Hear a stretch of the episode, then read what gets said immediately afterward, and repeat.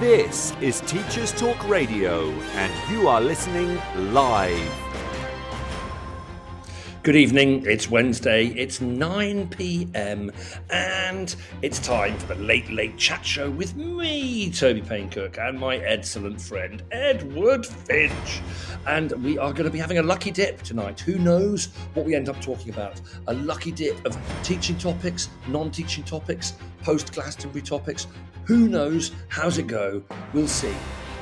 This is Teachers Talk Radio, and you are listening live. Tune in live at ttradio.org or to join in the conversation, download the Podbean app and search Teachers Talk Radio. Follow the hashtag TTRadio. Tune in, talk it out with Teachers Talk Radio. Well, hello everyone. Um, I seem to be on my own at the moment. No Ed quite yet. But um, we haven't got a particular theme for this week, although there are a few things we want to talk about. Ah, here he is. Here he is. Good evening, Ed. Good evening. You well? I am What are we talking well. about? What we're talking about, I'm just saying that, you know, I was just saying hello to everybody. Oh, hello, everybody. When you say everybody, who's that? You. And, Well, there you go then. Hello, I'm everybody. Ah, and Lucy and Lucy. And Saturday Night Smoke entered the live studio and then promptly left. Although she may be listening back, I've just seen a tweet by Rachel Higginson, Creative Hig, who was having a Oh, bit of a bad day in she? Waitrose. Um, and she, she Oh. was given some flowers or something. She's got two poorly children and Yeah. um, was having a bit of a moment. And the staff in Waitrose noticed and gave her some flowers at the counter. So a shout out to Creative Hig at Creative Hig, Rachel Higginson, friend of ours. And Um, and the, big shout out to her and to Waitrose. and the staff of some flowers. Waitrose who gave us some flowers. Absolutely. I feel kind of bad now that I didn't think to give us some flowers, but you know. Well, you, but you, you can't give everyone flowers, Ed. You spend you'll spend your life giving people flowers. Do you know, but she is a very special person, and I should give her flowers. I'm just like, I'm going to beat myself up now. If anybody needs flowers, it's Creative Hig, and I haven't given her any. And you don't bring me flowers anymore. I You feel know, like maybe I'll do that one later. I wonder if I can. You if it's got funny chords me in, I reckon it's probably got really funny chords in. I don't know. I love I love all your talk of chords. Um, it reminds me of geography teachers. Anyway, um, so we're going to do a lucky dip tonight, aren't we? We're lucky dip. We've got some topics we could talk about. I, I've possibly come up with another one since since our uh, WhatsApp exchanges. So just a lucky dip of of topics, some teaching related, some not, um, and and that's really it's not much of a theme, but it's where we're going to go. So, Ed, Almost gonna- like we thought about it. Yeah? yeah, Yeah. I'm, I'm going to give you the first chance. Okay, let's rumble in the lucky dip. rumble in the lucky dip. What I'm got? rumbling in the lucky dip. I'm going to pull out a topic, and the topic is school productions. Oh, School productions. Productions. Okay. Have you Um, got anything on that? Come on. I I Do you do got- do you do really fancy ones at your posh school? Um, well, I've got one of my favourite colleagues. He's a friend. He's a friend. Um, we have our head of drama. He also teaches English in year five and six, um, and he is um, brilliant. Is Steve Steve Little? He's he's an ex. Uh, there's a funny story about Steve. Actually, he's an, he's he's an ex. He was an actor for a bit, um, and then Mhm. he's got a property business which he shares with his wife. So he doesn't really need to earn any money. So he's he's and- and- but he came into teaching late like me. Um, but he was the year behind me at Canterbury Christchurch, um, Right. and and did his PGC, the same PGC that I did, seven to fourteen PGCE. Um, English English was his specialism. Uh, uh, but he he's here as, as our drama and English teacher, and one of them.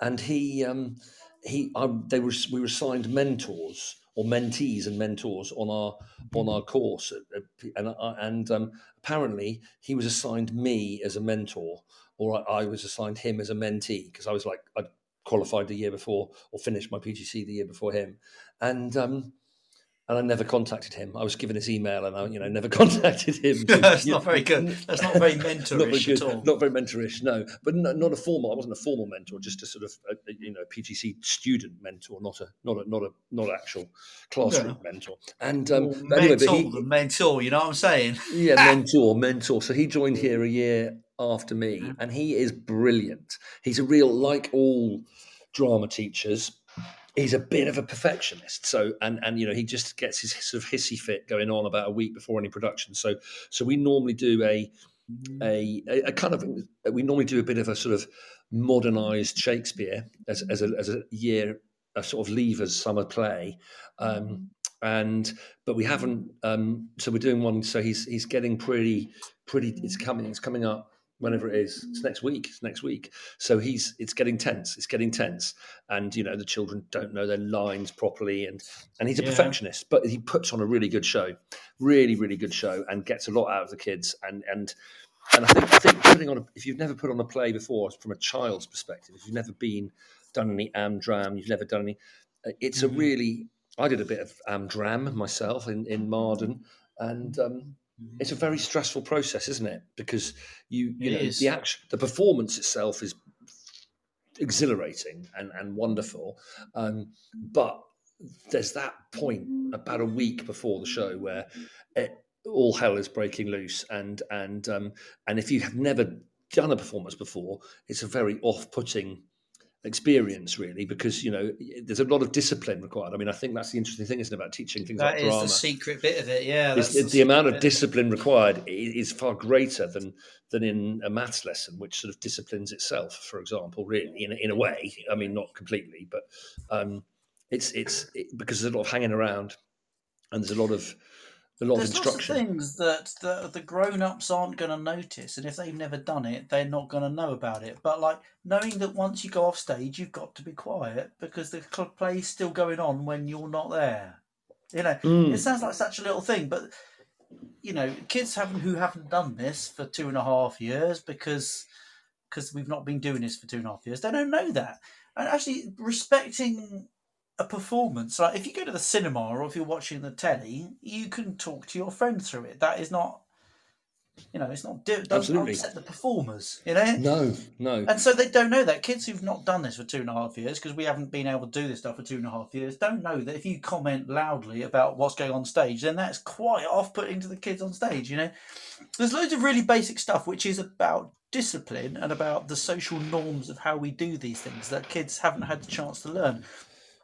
Yeah, Which made me think when we you know, when we were rehearsing our show, I kept sort of trying to say to people that this of course it's going to be wonderful. We know it's going to be wonderful. And of course the parents will be blown away because they haven't seen their little kids doing this.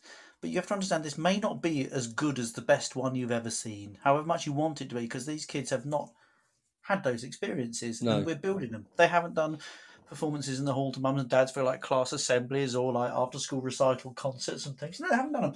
So it astonished me. We, do- you know, we had our performance of Midsummer Night's Dream last Thursday, Friday, and it was, oh, it was so good, so Yeah. good. I mean, whether it was good or not, I don't really know, but it was so good to be back in that space with parents and children and everybody wanting it to be brilliant and clapping the kids when they come on and clapping them when they go off and laughing at the jokes, however cheesy, because he's just loving being there. No, it was like it was this. I was kind of yeah. yeah and you looked brilliant. You looked brilliant. You have you changed? You've changed your picture back, haven't you? I have. That was long enough, probably for the for the green caftan. I felt You looked wonderful. You looked wonderful. I thought. I'm very wistful. Very wistful in that particular pose. Well, it was a gorgeous green caftan lent to me by one of the parents, and I think that I bought myself a great deal of kudos in the Chagford community by uh, being happy to wear a big green caftan and a, and a flowery headdress. I think they said a couple of head teachers might not have done that. No, like, I- I don't- I don't- There aren't would many head not? teachers What's the, what's the problem, guys? because they wear a suit and a tie and they're probably under 35 um Yeah, and and well sorry controversial um and, and um but you know you you there are not many head teachers like you ed are there you know I, I- I know you find it stressful and intense and it's not what you really really you know it's, it's not necessarily what you love, but I'm sure you're actually pretty brilliant at it.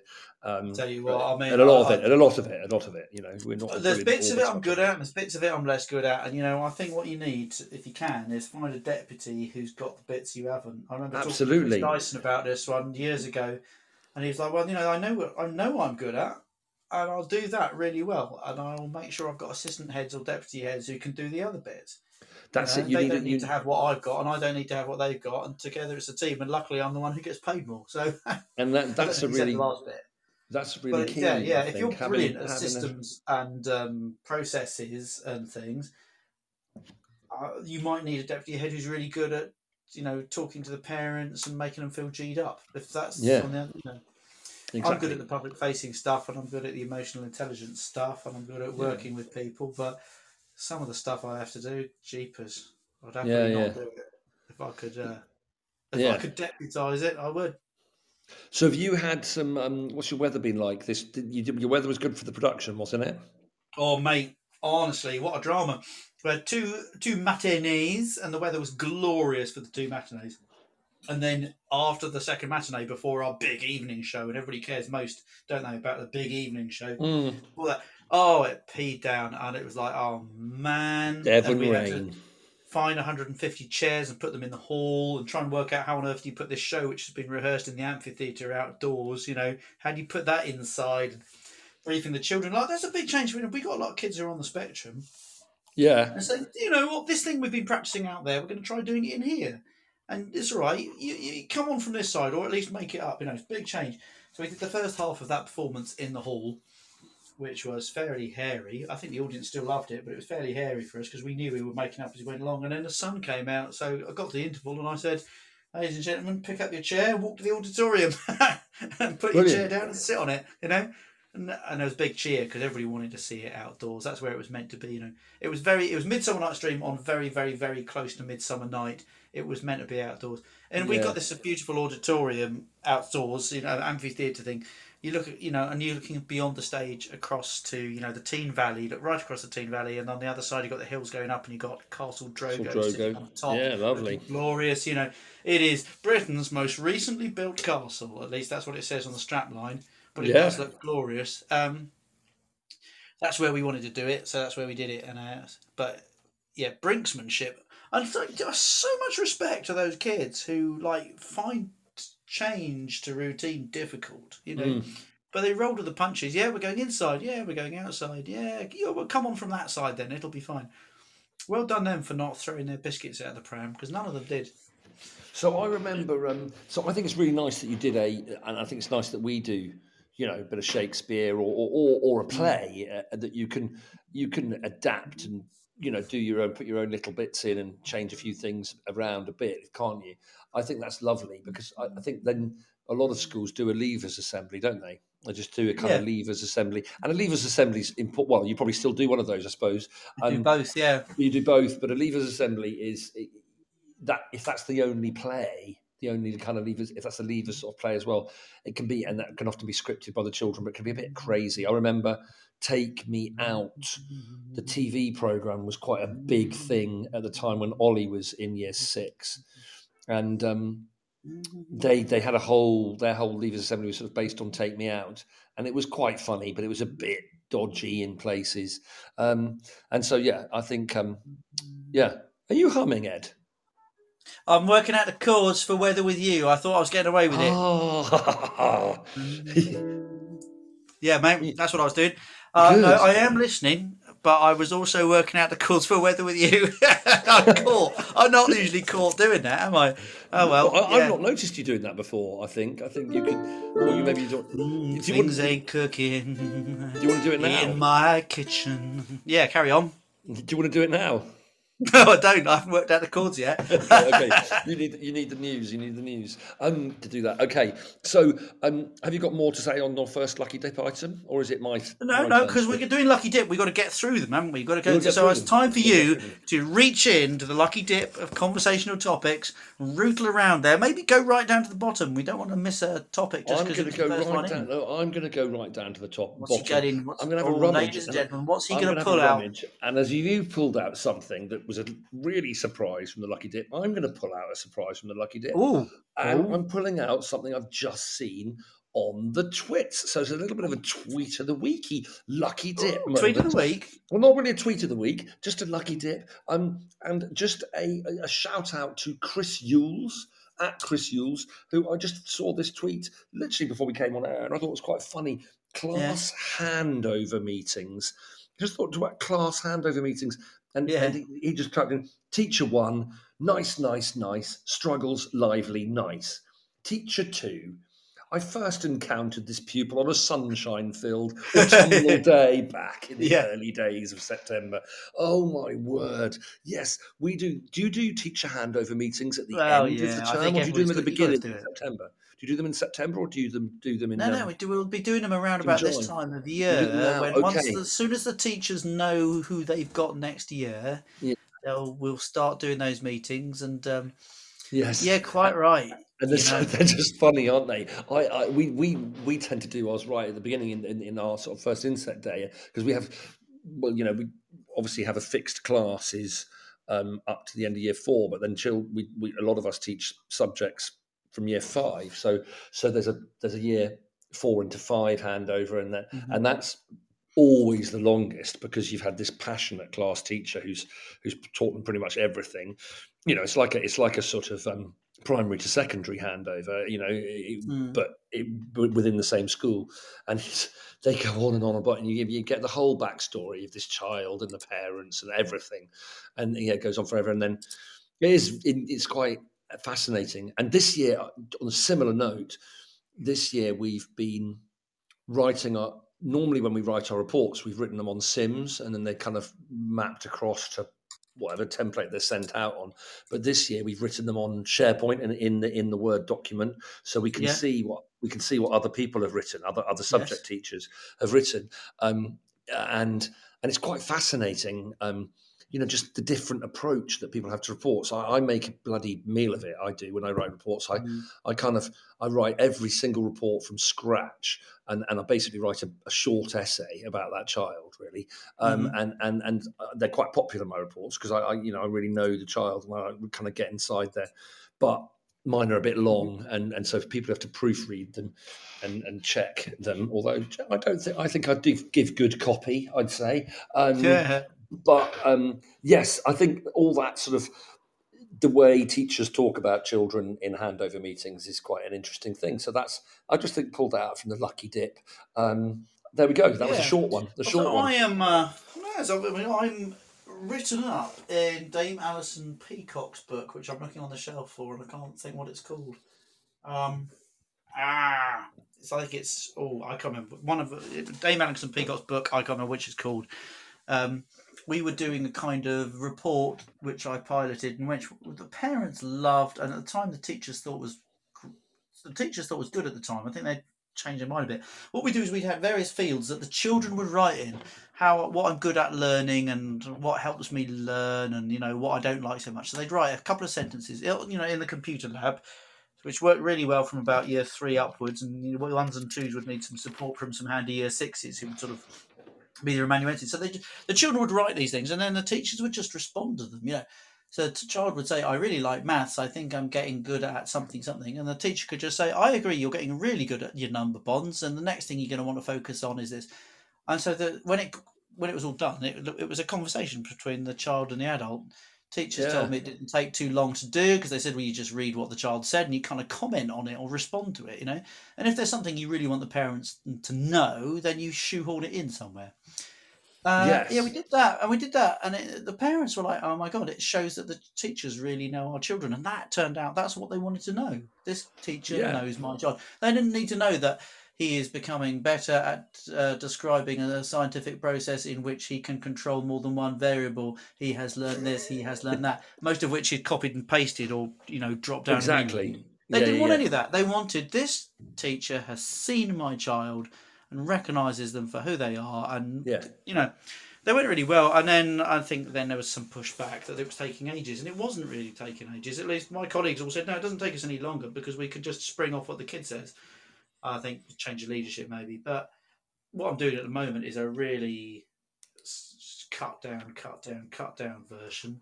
And then I just say, listen, do as little as possible in all those fields. And then in that one, which is the personal comment, whatever you do, make sure you, You indicate know the child. Yeah. you know the kid. And the parents will be happy, even if you say what an absolute rascal he is, you know?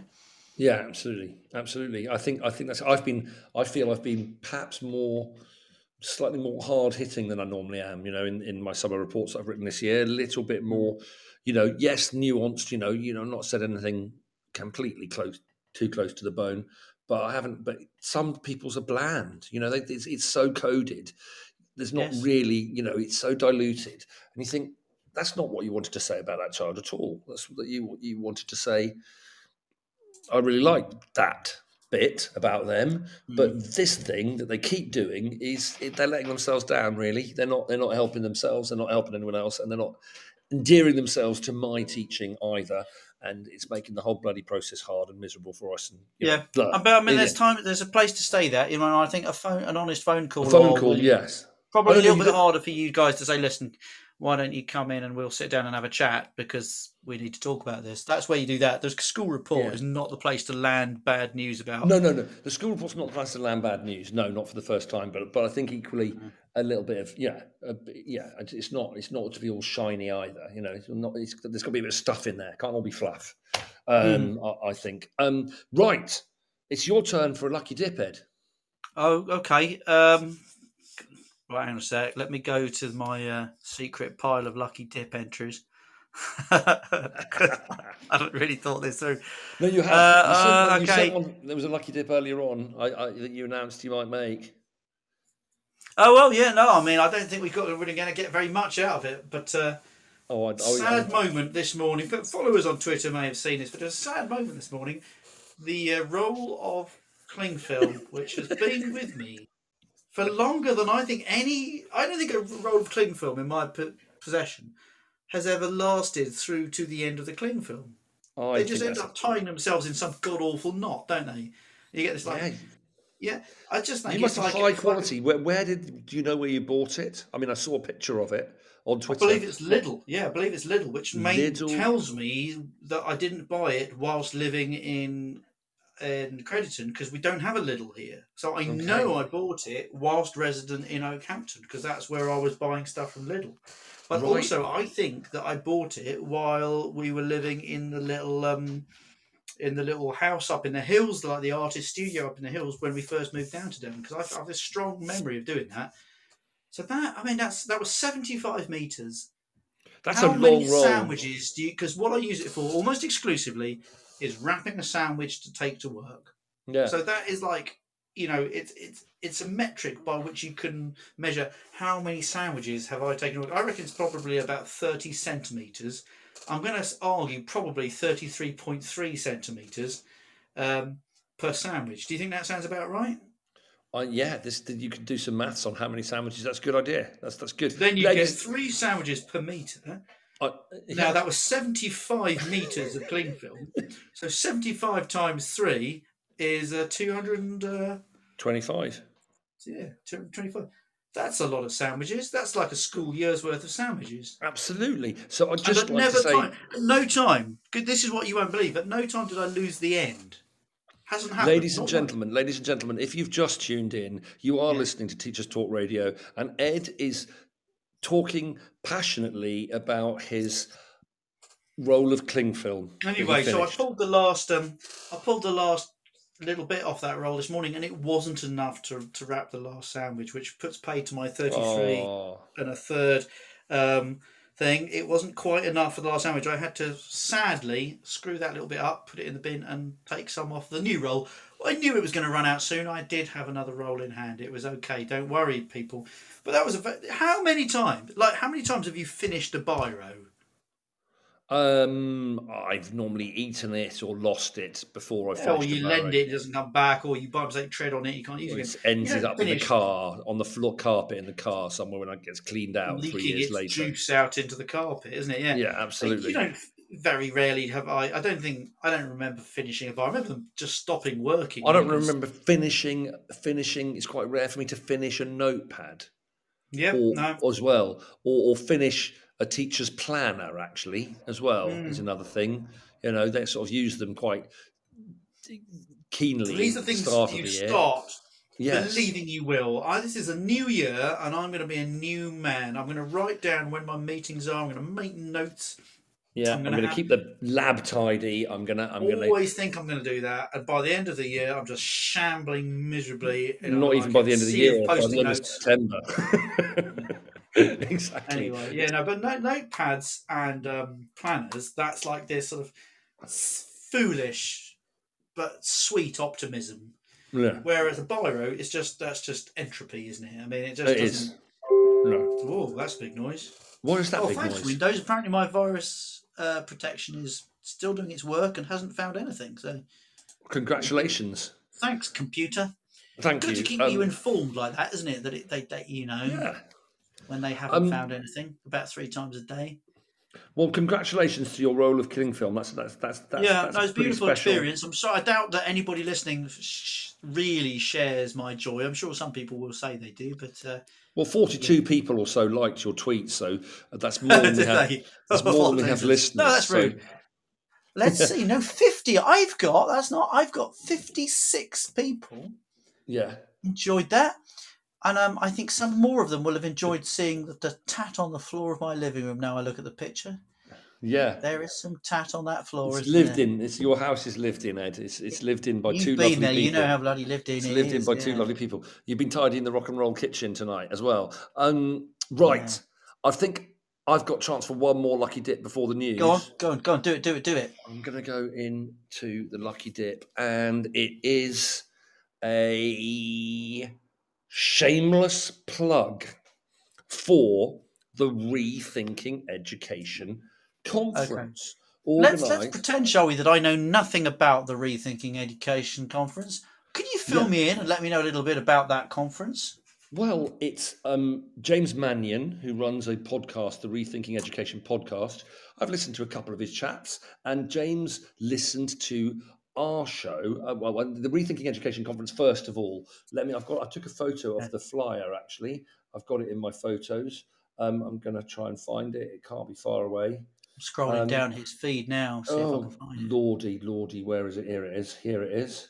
There it is. Right. There so it is, it's it. on. Let's the, get together. The Rethinking Education. Conference 2022, Indeed, and it's- featuring. featuring, and it's it's on the twenty. It's on Saturday, the seventeenth of September, in London, in in uh, New Cross. Uh, at ad. I can't hang on. Zoom in. Oh, you Toby, he's got some done? brilliant people speaking. There's some good people speaking on there. So you've got the the the, the keynote speakers: Tim Brighouse, Debra Kidd, Mick Waters, Very good. Yumna Hussain, Guy Claxton, Mina Good. Kamari Wood, Naomi Fisher, Kulvarn Atwal, and Kath Murdoch are the keynote speakers, the invited Okay. speakers. And then there's a load of us who've submitted um, talks or workshops of Vivienne With your name Porritt somewhere on it. Oh, look, there. on that. I like him. Oh, look, Toby Payne Cook in a light Toby blue Payne Cook colour. in a light blue. Yeah, Yeah, your name's on the flyer. I know. I know. That's not and, bad. and and but there's an interesting real spread of people as well because I don't know a lot of these names. So you could go through the names, and you probably know a lot more of them than me, Ed. But, know. I know but some got- of them. I mean, you got Viv Porritt, who's Viv always Porritt. good value, and of course is the great sort of the founder and uh, and you know the standard bearer for the Women Ed movement. Yeah, Martin and you've got- Robinson on the other. got you know, Martin Robinson, who's who's he, Martin's very much in the research ed world and, and all those kind of things. Yep, There's not a lot of overlap with this. So Guy No. Claxton's a bit of the devil's advocate when it comes to the the the, the uh, knowledge Grim, I rich. love him. You know, Tim Taylor, instruction. Dickers, he used that term, Dickers, he? humans on the earth. Tim He's Taylor, he's. Mantle the Tim. expert. Yeah. Third, uh, I Um, mean, it is. I mean, I feel they didn't say no to many people. No. Is that rude? I don't mean it to be rude, but it is. Uh, for a Yeah. beautiful moment there, I thought I saw Elvis Costello and I was quite excited. But it turns to be Ellie Costello, who I don't think I know. But I do know Sarah Wilson and I do know. So, James Mannion, I, I reviewed one of his books for um, Schools Week. Yeah. That's where I kind of feel I first stumbled across him. He Well, he seems that fellow, he- he? He seems like a he- lovely fellow. He does. James does seems like a lovely. fellow. so shout out to James Mannion. Becky for- Carlzon, she's awesome. Yeah. Uh, so this is just me reading names now. Serdar Ferit, I love that man. I love him dearly. Going to give him a big hug in a couple of weeks. He's coming down this end. yeah. Yeah, no, it's So good. there's- I don't know who so- the so, you know- creators are. So yeah, no, it's good. It sounds like a good good day out, doesn't it? Saturday, the seventeenth of September, Yeah. twenty twenty two, from nine thirty a.m. to four thirty p.m. at Addey Well, and might- Stanhope School in London. Uh, yeah, I might stay. I might try and London? organise stay with my or, organise to stay with my half bro, or I might even book a. I'll, I'll be flush by that point. I might I might book myself a night in a little little hotel or something and have a have a bit of a night out in London. You never know. You might meet the love of your life at a conference. Well, You it could know. It's a bit early, I reckon. I think I want a few more years of, a couple more, few more months at least of just Of enjoying being Lothario. dad to my teens and and being, you know, not. I don't know. uh, You know, who knows? But you can't, you can't hurry love. But equally, if it happens, You it just have to wait because love don't to come wait. easy. No, love It don't come easy. I'm going to do that one instead. Start searching for. I forgot. Yes, Diana Ross. Um, anyway, um, but talking of, uh, we should go to the news. Maybe, maybe we should go to the news, uh, and then afterwards, the news. Hmm. I'll talk about what I'm talking about at the Rethinking Education conference briefly, Okay. if that's all right. Well, only um, if it comes out of the lucky dip. I mean, you can put it in the lucky Oh, dip, oh, okay. I've put the conference in. I'll put it in the lucky dip, and then okay, and then just idea. hope it comes out, and rather than badgers or you know. oh, badgers. Yes. Is that your? Have you just taken that out of the lucky dip now, badgers? No, no. Well, I've dropped it back in. It may dropped it come out in, again. Who knows? but it could come out again. I've got a great deal to say on subject. Right, news. How long do we got? Have we got? We've got over eight minutes um, for. Okay, well that's long enough for a wee, isn't it? So um, long enough for a wee and to get your cords sorted. Um, Okay. So we've got uh, adverts and news and then tech updates. Um, if you're listening live, pop back in eight minutes or so. Um, if you're listening, catch up, fast forward. Okay. Um, speak soon. Bye.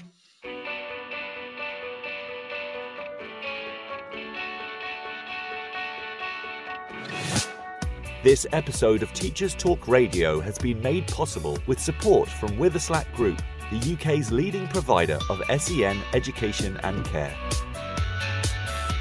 They're here to support you too through an ever growing offer of free resources, including webinars, mm. podcasts, articles, and events aimed at supporting teaching professionals like you. Visit their website at www.witherslackgroup.co.uk to find out more. Imagine a world where you were free to focus on sparking curiosity in your students and giving them access to the awe and wonder of learning. A world where you were supported to deliver a truly personalised education to help all your learners achieve their potential.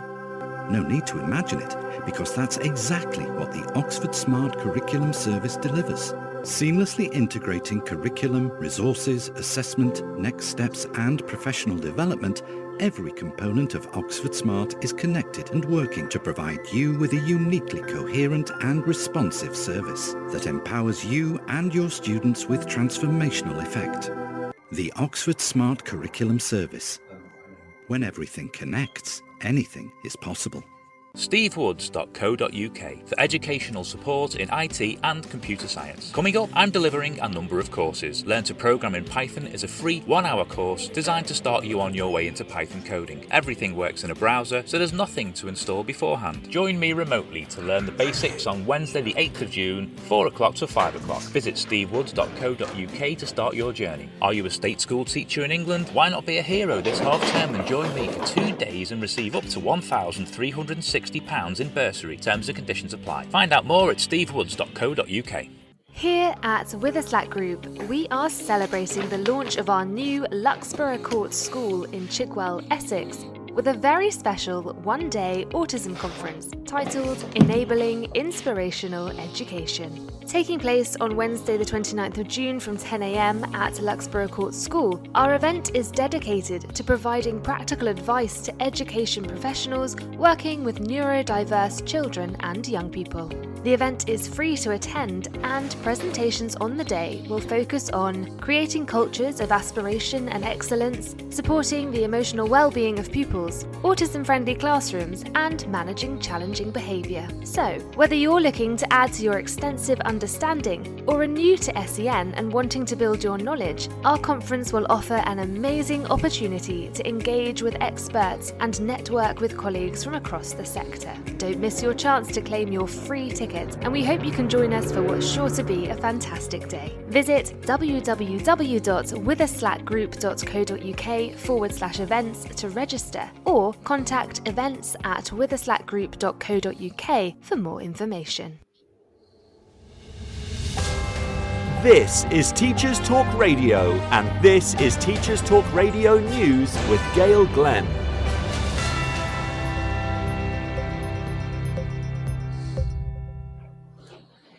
In England, the Education Secretary, Nadhim Zahawi, has written about his determination that all pupils should have a world leading music education in her schools. He said, Music is one of the greatest joys in life. Whether you prefer to listen through your headphones to help you concentrate in the gym, or you spend your weekends discovering hidden gems at loud underground gigs, music has a transformative ability to bring people together. This country has a rich musical culture. Paul McCartney is headlining Glastonbury this weekend, and the Rolling Stones are playing Hyde Park, 60 years after their first gig. These icons continue to thrill us all, and the Glastonbury lineup is full of incredible young British talent. I am, I am determined to uphold that by investing in music education for the next generation. It is vital that all children have access to these opportunities to ensure that music education is not reserved for the privileged few. To enable this, I am continuing our Music Hubs programme worth £79 million per year, so schools can continue to access local specialist support to deliver exciting music lessons that help all children develop a love of music. There is an additional £25 million to boost stocks of musical instruments.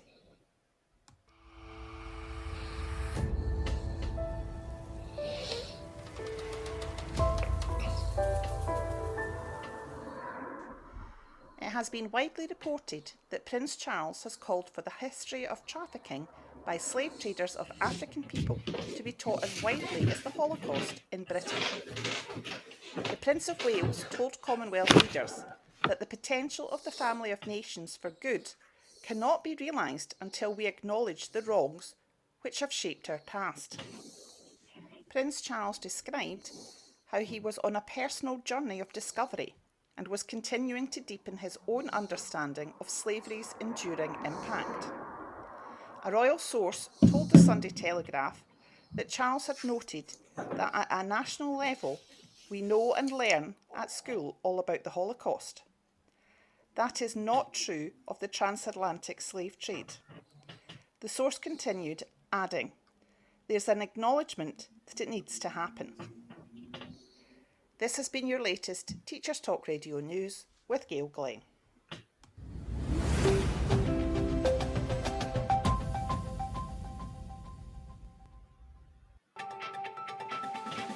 This is 2 Minute Tech with Steve Woods, your tech briefing on Teachers Talk Radio.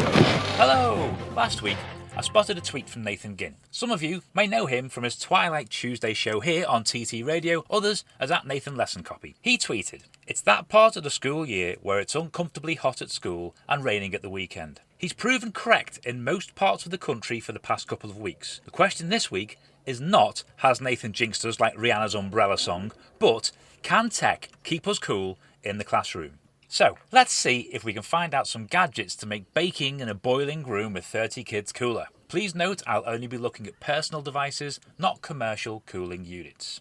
First up, if you have a spare 20 to 30 pounds and don't mind looking like you're about to enter a mini gurning competition, then perhaps a portable neck fan is for you. It looks like you're wearing chunky headphones around your neck and depending on speed settings can give you a light breeze to hero wind that will stand your hair on end for up to 21 hours. Driving away heat from your neck and face, USB rechargeable, this may be the answer for any hot-headed teachers out there. Next up, a portable evaporative air cooling fan. Again, depending on size, you're looking at 15 to 40 pounds.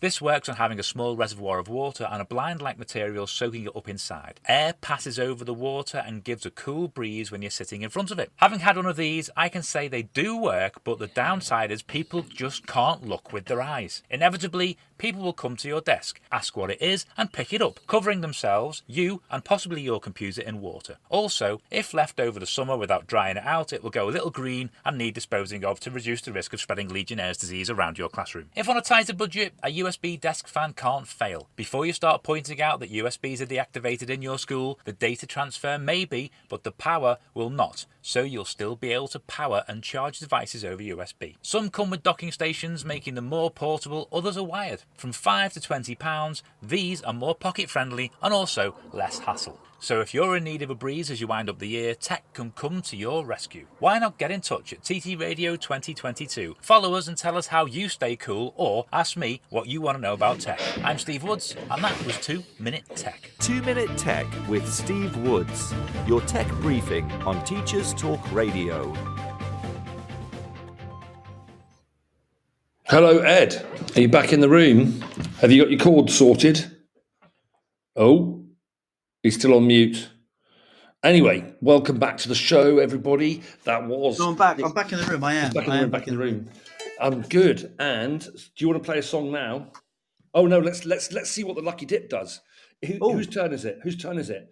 Um, we Um, are on lucky dip. Is I think it's Yours, your isn't it? turn. Yours. No, no, it's yours because I I pulled out the rethink the, the plug for the rethinking Ed conference um from the lucky dip. Oh yes, you did. Okay, you did. I in which case, your turn. It's your I'm turn. going for a rumble. Go on, rumble in there. rumble in the rumble lucky in. dip. The lucky dip of radio love. and I'm going to go for. Um, well, I'm going to go for your post Glastonbury analysis. Oh, I'm Oh, going to go for that because um, I watched almost none of it. I tried to. I tried to watch. Um, what's her name? Twenty years old, the youngest ever headliner. Billie Eilish. Yeah, I tried to watch that. I, I found I found it spectacularly uninteresting. So then I turned over and I watched um, Billy Crystal in When Harry Met Sally, which I, I yes, which James Mannion watched at the same time as you. I didn't we, we never- watched it, James. There was a Twitter if thing. You're listening? Why weren't we? We should have had a live tweet along. I love that film. Nora Yeah. Ephron. I really love that film. I love that Yeah. film. It's a great film. I watched it on New Year's Eve this year. It is a New Year's Eve film, isn't it? It is a New Um, Year's Eve film. And and I, I watched it on my own on New Year's Eve, and I loved watching it on my own on New Year's Eve. It was Yeah. it was quite a nice thing to do. you've ever read any of Nora Ephron's books. And I you haven't. No, Well, let me advise you to. She was. She's she's passed away now. too She many was- books, Ed. Too many books. But yes, Yeah, no, one they're- day. they're short and they're very, very readable and they're laugh out loud funny. And you know, she comes from this sort of. Did she write the screenplay? Did she write the? Did she write the book? Parkerish thing. Say again? Did she write when Harry met Sally? Yeah, she did. Yeah, Okay. she did. Um, she wrote a few films, but I think that's probably the one that she's sort of best known for as a scriptwriter. That cracking, sparky, sparky dialogue, which Yeah. uh, Meg Ryan and Billy Crystal just eat up, don't they? They just Yeah, they're really good. Meg Ryan's gorgeous in that film as well. Just you know. gorgeous in that Anyway, I love it. Nora Ephron, look her up, and uh, I can't think which book I would advise. They're just all terrific. So sparky, sparky dialogue, really funny, Yeah, really snappy and sparky, but just this really lovely human feeling under it, which you don't always get with smart, smart. No. So did did Billie Eilish put you off all Glastonbury coverage then? No, no, I just I thought, oh, you know, Glastonbury will be on. I'll see what's on. So I turned it on. Billy's eyelashes were on, and uh, I watched it for a bit, and then I was like, well, I really don't think I can be bothered. So then I watched. I um, tell you what, I think let, let's just do the headliners. I watched a lot of Glastonbury. I Yeah. did watch. I watched Billie Eilish, and um, my kids like Billie Eilish quite. You know, Ollie saw her at Reading, so she played the last Glastonbury in 2019. I think when she was 17, and Yes. then she played Reading the year before that when she was therefore 16. yeah, And no, hang on a minute. No, she maybe played Reading. This, no, she must have played Reading in 2019. Ollie can't must have gone to Reading in 2019. If he's just, he's yeah, he went to Reading after a after GCSEs, and he did his A levels last year. So that would have been three years ago. And so yeah, he must have seen Billie Eilish at Reading after. Uh, anyway, but um, I don't but they- they- disparage they it got- in any Well, way. I thought was, I thought she was quite cool. I thought she was. I, I quite liked the beginning, um, and I quite liked the end. I didn't really pay much attention in the middle. I flicked over to what I was on I else. on- enjoyed, but- for as long as but- I was watching, I enjoyed Yeah. the use of the raked stage, which I thought yeah, gave uh, like that big ramp. I thought they The did ramp. interesting things with that, and that was a really clever idea because you know because her videos are so very very visual. Yeah, Putting that on a uh, on a stage could be a bit dull, so they were quite. I thought quite creative with the staging, Yeah, but I thought she was quite yeah. a lot of that was designed for the camera, not for the audience there. you know? No, and also I don't think you know. I, well, we, we, we're you know, it's it's her, her music's not really my type of music. It's quite interesting, um, and it's quite. But I just sort of feel in my music snobby sort of way that you know there was quite a good show. Um, there's three or four pretty iconic tracks. Um, but not really enough material for, for an hour and a half on a pyramid headline, I think. But, Best but ever. but people were happy. People were happy. Well, the Um, people, the people who went to see Billie Eilish were probably And- delighted. And then and then you had My have best McCart. ever Glastonbury set, watched on the telly because I've never been, as you know, Yeah. was Janelle Monae's. Um, Oh, set. she is bloody fantastic. I love Janelle Monae. She's extraordinary. She, I, I I love her. I she she she's again not my really sort of music that I listen to, but just that song make me make you feel or make me Yeah. feel, and and just her whole production and that she's compelling. She's brilliant. She's absolutely brilliant. I agree with you. That's one of the best performances I've seen on iPlayer, BBC iPlayer, um, Glastonbury. I've not seen her there live.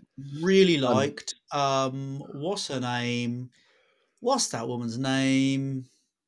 Okay, well, let's not. If I can't remember the name, What who played this year or another year? no, I'm thinking. See, I'm thinking of like ancient times when I used to sit there and watch loads of it. I don't know. Um, I've just been busy this weekend. I've had a brilliant weekend. We should have pulled that out of the lucky dip. I had a brilliant weekend.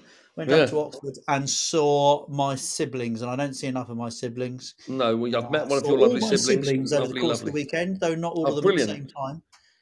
Oh, fantastic! So you had a really, really good family weekend. Lovely. That sounds and then I went Ed. out for a swim at midnight. I went to the down to the pub, the Isis, where I used to drink fairly often when I was in Oxford. And then went in the river. friend, and then we went for a swim in the river after they kicked us out of the pub. So it must have been Oh, midnight. Ed, that swimming in the river with the stars overhead and the bats swooping across. And Yeah. do you know what? Just feeling, oh, do you know what? I feel like a little bit like I'm alive again. Do you remember how it used to feel when you Yeah. were alive? That- that's like fantastic. That's like my Easter weekend when I saw it. Bats Spotting that's a good that's a good weekend. So that's why I wasn't watching. Uh, uh, No, you were busy. I apologise, but No, I was no. otherwise employed. That's busy, busy, busy. I think that I, um, linking to Oxford, one of the best bands I saw on the Glastonbury coverage, who I saw at Glastonbury both in 1995 and 1997, reunited Oxford band Supergrass. They played a I good didn't even set. know they'd reunited. Yeah, Uh, my friend Emma used to live with Mick in a shared house. did. That's Mick, the bassist. Yeah. Mick I Quinn. have sold Gaz Coombs numerous, numerous baguettes back Have in you? my baguette selling days. Wow. My mate uh, Martin, who is a, a piano tuner, went up to Gaz's house to tune his piano. Yeah. When he got rich, right, Gaz bought his parents' house off them. They were about ready to downsize and move into something a bit smaller because their children had grown up and moved away, and it was that time Yeah. of life. So he went, fair enough, I'll buy the house, I'll live in it. So his parents like moved into some smaller house in the village, and he bought their house that they'd grown up in. And Martin went up to uh, tune his piano. Martin is not easily uh, impressed. Gaz was sort of showing him around slightly. He'd hired him as a, a piano tuner, but somehow thought he ought to host him. I think. Yeah. They're like, oh, this is the uh, this is where I keep all my uh, my guitar pedals. Martin was like, yeah, good. Oh, where's the piano? I'll come to tune it. I like that. So anyway, there you go. Oxford boys. Oxford boys. Oxford boys, do but they them. were good. They played a good set. But my, my, I think, um, and then after Billie, Billie Eilish, we had Paul McCartney on the Saturday night. I didn't watch his set live because I was socialising myself on Saturday night as Good. well. But I caught up with some of it. He played for two hours and fifty minutes. The man is eighty years old. He came on at Mm. nine thirty and didn't stop playing until 12.20 he wowed the crowd he, he there was a lot of commentary on the twitter sphere from people at glastonbury who were moaning that he was playing a lot of Wings stuff to begin with. He played a few Beatles songs scattered around, but there was quite a lot of Wings stuff. And a band on the run. Um, Dave Grohl came and played that with him. He played. He had special special guests. Dave Grohl came and played. I Want to Be Your Man, which the Beatles gave to the Rolling Stones in 1963. Um, and um, great Dave Grohl also played Band on the Run. And then um, Springsteen came on and played a Springsteen song, "Glory Days," and then um, I think another early one. Sure saw her standing there or something like that. And um, and then in the encore, which was he he virtually duetted with John Lennon on "I Got a Feeling," which I think was from the um, "Let It Be" album, wasn't it, or "Get Back" sessions. Mm-hmm. and so you know, Lennon was on screen singing from the top of the Apple building in 1969. Um, you know, with McCartney virtually. That was quite interesting. And then he played Helter Skelter, and then he played the out, outro from um, Abbey Road. You know, carry that weight, Golden Slumbers, and the end. Mm-hmm. And I and um, that's how he ended. But then Springsteen and Grohl came back on, and they had five guitarists, including McCartney, having this sort of guitar duel, and it was it was quite compelling. And you know, to be honest, I thought he was pretty awesome. His voice was better than it was at the Olympics closing ceremony ten years ago, mm-hmm. um, and um, you know, and then I watched a bit of Kendrick Lamar on Sunday night. Didn't get that at all. I like I liked Stormzy three years ago. I thought he was very compelling. I saw that was a, a cracking show, wasn't it? Yeah, cracking show, cracking show. And I saw a bit of um, AJ Tracey, who's a bit grimy as well, who my my kids like AJ Tracey, and I thought he was quite good, quite guitar quite punky rap. Whereas mm-hmm. Kendrick mm-hmm. Lamar, very clever, very well produced, very good rapper, very clever lyrically. But I didn't it was a bit dull. I thought I didn't get it. Um, but I saw lots of other stuff, Wet Leg and and um, Primal Scream and Jesus the Mary Chain, and I I liked it. I have to say, I, I enjoyed being an armchair Glastonbury fan. Um, it is massive. I found it quite interesting. I sent a little survey on Twitter about Glastonbury um, mm-hmm. Um, because there's a lot of people in their sort of late forties or early fifties who still you know want to go to Glastonbury for the first time. And and I kind of I kind of get the desire to go to Glastonbury as a young person but I find it a little weird people eh, in between 40 and 50 when Glastonbury was already quite a big thing when they were in their early 20s yeah. who suddenly want to go now. But and and the survey was a small response. But I think generally people didn't have enough money years ago or they were a bit scared of the mm. roughing it and it was it was a slightly edgier place it was a was a much edgier place 25 years ago it was a great honest. deal edgier i think it's like it was a great deal edgier and it was a far less you know they didn't it wasn't a pop festival it was it was it wasn't a rock festival either but it was it was more alternative you know that you know you didn't have you didn't have um, TLC playing and Diana Ross playing and and your latest pop princess Billie Eilish playing. You had you had guitar bands and old hippie bands and and The Cure, um, and and and you know that wasn't wouldn't have appealed to you know so people see everyone singing along to Diana Ross. I had a fantastic boogie to Diana Ross with my two daughters in my little attic squat. Um, and that was lovely. I really, really enjoyed that. So anyway, we've done that one to death. Um, and we're kind of getting close to the end, Ed. Um, oh. So my lucky dip, my lucky yeah. dip, it's my turn, isn't it? Now um, oh, is yes, actually yes. relating to Glastonbury. It's it's it was relating to something that Gail Glenn said in the news, and she was talking about the um, Nadhim Zahawi's funding increased funding of music education and yeah. she was reading out his statement and of course, this has been largely vilified by some leftist cynics on, on Twitter, including um, your good friend Simon Smith. Um, mm. And, you know, was it 200 grand or something? Was it, two, was it 200 grand or two, I can't remember, 200,000 musical instruments, which sounds like 200,000 music, which sounds like a lot, but it's about at, one per school, one per school. And and in the statement, I hadn't heard the statement that Gail Glenn read out in the news on this show, which was quoted from Nadhim Zahawi, which was before the Glastonbury Festival, was talking about McCartney headlining Glastonbury and the Stones playing at British Summertime in in in um, what's left of the Stones playing at British Summertime in Hyde Park, and how how you know we've had great music in this country, and he wanted to inspire those, but I know that Paul McCartney has constantly written about how music education at school was nothing, not inspirational at all. It didn't, you know, that was it, all his music inspiration came from outside of school, and I know the Stones was was Mick and Keith and Brian Jones listening to old blues records in their Mhm. bed sits and their bedrooms, Yeah. and, and and it was nothing to do with music lessons at school No, that inspired their path into it. So it's a sort of, uh, but I do think throwing money at music education is great, but you probably need to throw ten times that amount to make it a, a worthwhile to make, it, to, to make an impact. Yeah, of course you would. I um, you know, the music education I had when I was at school did not inspire me to be a musician. No, I mean, I know I- we Mr. watched a lot of rock and roll years. The uh, head of I- music, and I think is now deputy head or something. I think that he was trying his best. He taught us how to play downtown on the uh, keyboard. Downtown. It's cracking song, you know. Yeah, cracking song. No problem with that. Uh, Um, no, but I mean, you wouldn't, would you? You don't. That's not where you get your musical I think my music teacher, or if you're into folk, or if you're into protest or music or whatever, it would be really weird, wouldn't it? but, um, Exactly. I, but I, I have to say though, I did. I'm not. I, un, un, regrettably, I have no musical talent, or I, I've, I've not tried hard enough, perhaps. But I don't.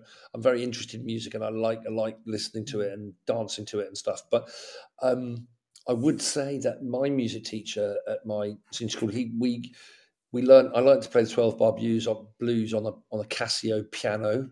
I think we had a load of them, and then um, on a Casio keyboard, I should say. Um, and we did watch a lot of episodes of the rock and roll years. And I recall, aged about 14, watching the 1968 rock and roll years. Do you remember the rock and roll years? I do. I love that show. A Yeah. really good show. It's had all the footage, the news footage from the year.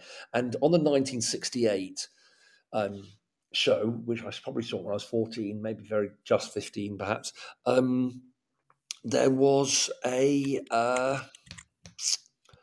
no, it must have been 14 because it must have been before I made my GCSE choices because I knew GCSE for music. Um, um, Cream played White Room, and I thought, blimey, that's fantastic. And I then that's when I fell in with all that retro guitar. So, so in some ways, if I had had a musical talent, it would have, you know, learned to play the guitar or the drums. It could have been inspired by a music lesson at aged 14, actually. So, so you know, I, I shouldn't knock it, should I? Um, it can happen. Um, anyway, Ed, um, it's your turn for the lucky dip, and your lucky dip might be a musical one. I think at this time.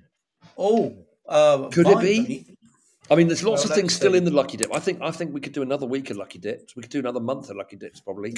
well, Um, well, because I because I, I want to go about what I'm talking about at the Rethinking Education conference. I want to talk about. you want to do, you um, want to do your bit, don't you? I want you to do your plug. I want you to plug your your lucky dip plug, but um, that's, that's something that's happening in November. I want you to mention that. But oh, but yeah, equally, no, we were we- thinking of talking about that, weren't we? Well, we'll, next week we'll talk about something that's happening in November and try and rally the troops around. yeah, and we'll talk about, about what I'm talking about. And we'll talk about what Rethinking you're talking about in September. Yeah, And uh, you know, we might start get start getting ahead on Christmas shopping too. If we're going that far ahead. Yeah, we could do, we could do, and then, um, but now it is your turn to pick something from the lucky dip, and I suspect it might be ukulele shaped. Well, let's do it. We've got three minutes. Um, tried to choose one that I thought might make you smile, uh, and I, I show I would choose them. I don't know. Anyway, here we go. Yesterday, all my troubles seem so far away. Now it looks as if they're here to stay. Oh, I, believe yesterday. Suddenly, I'm not half the man I used to be. There's a shadow hanging over me. Oh, yesterday came suddenly. Why she had to go, I don't know. She wouldn't say. I said something wrong. Now I long for yesterday. Yesterday. Yesterday. Love was such an easy game to play. Now I need a place to hide away. Oh, I believe in yesterday. Why she had to go, I don't know. She wouldn't say. I said something wrong. Now I long for yesterday. Oh no, there's another verse. Yesterday. Love was such an Such easy an easy game to play. Now I need a place to hide away. away. Oh, Oh, I I believe in yesterday. Yesterday.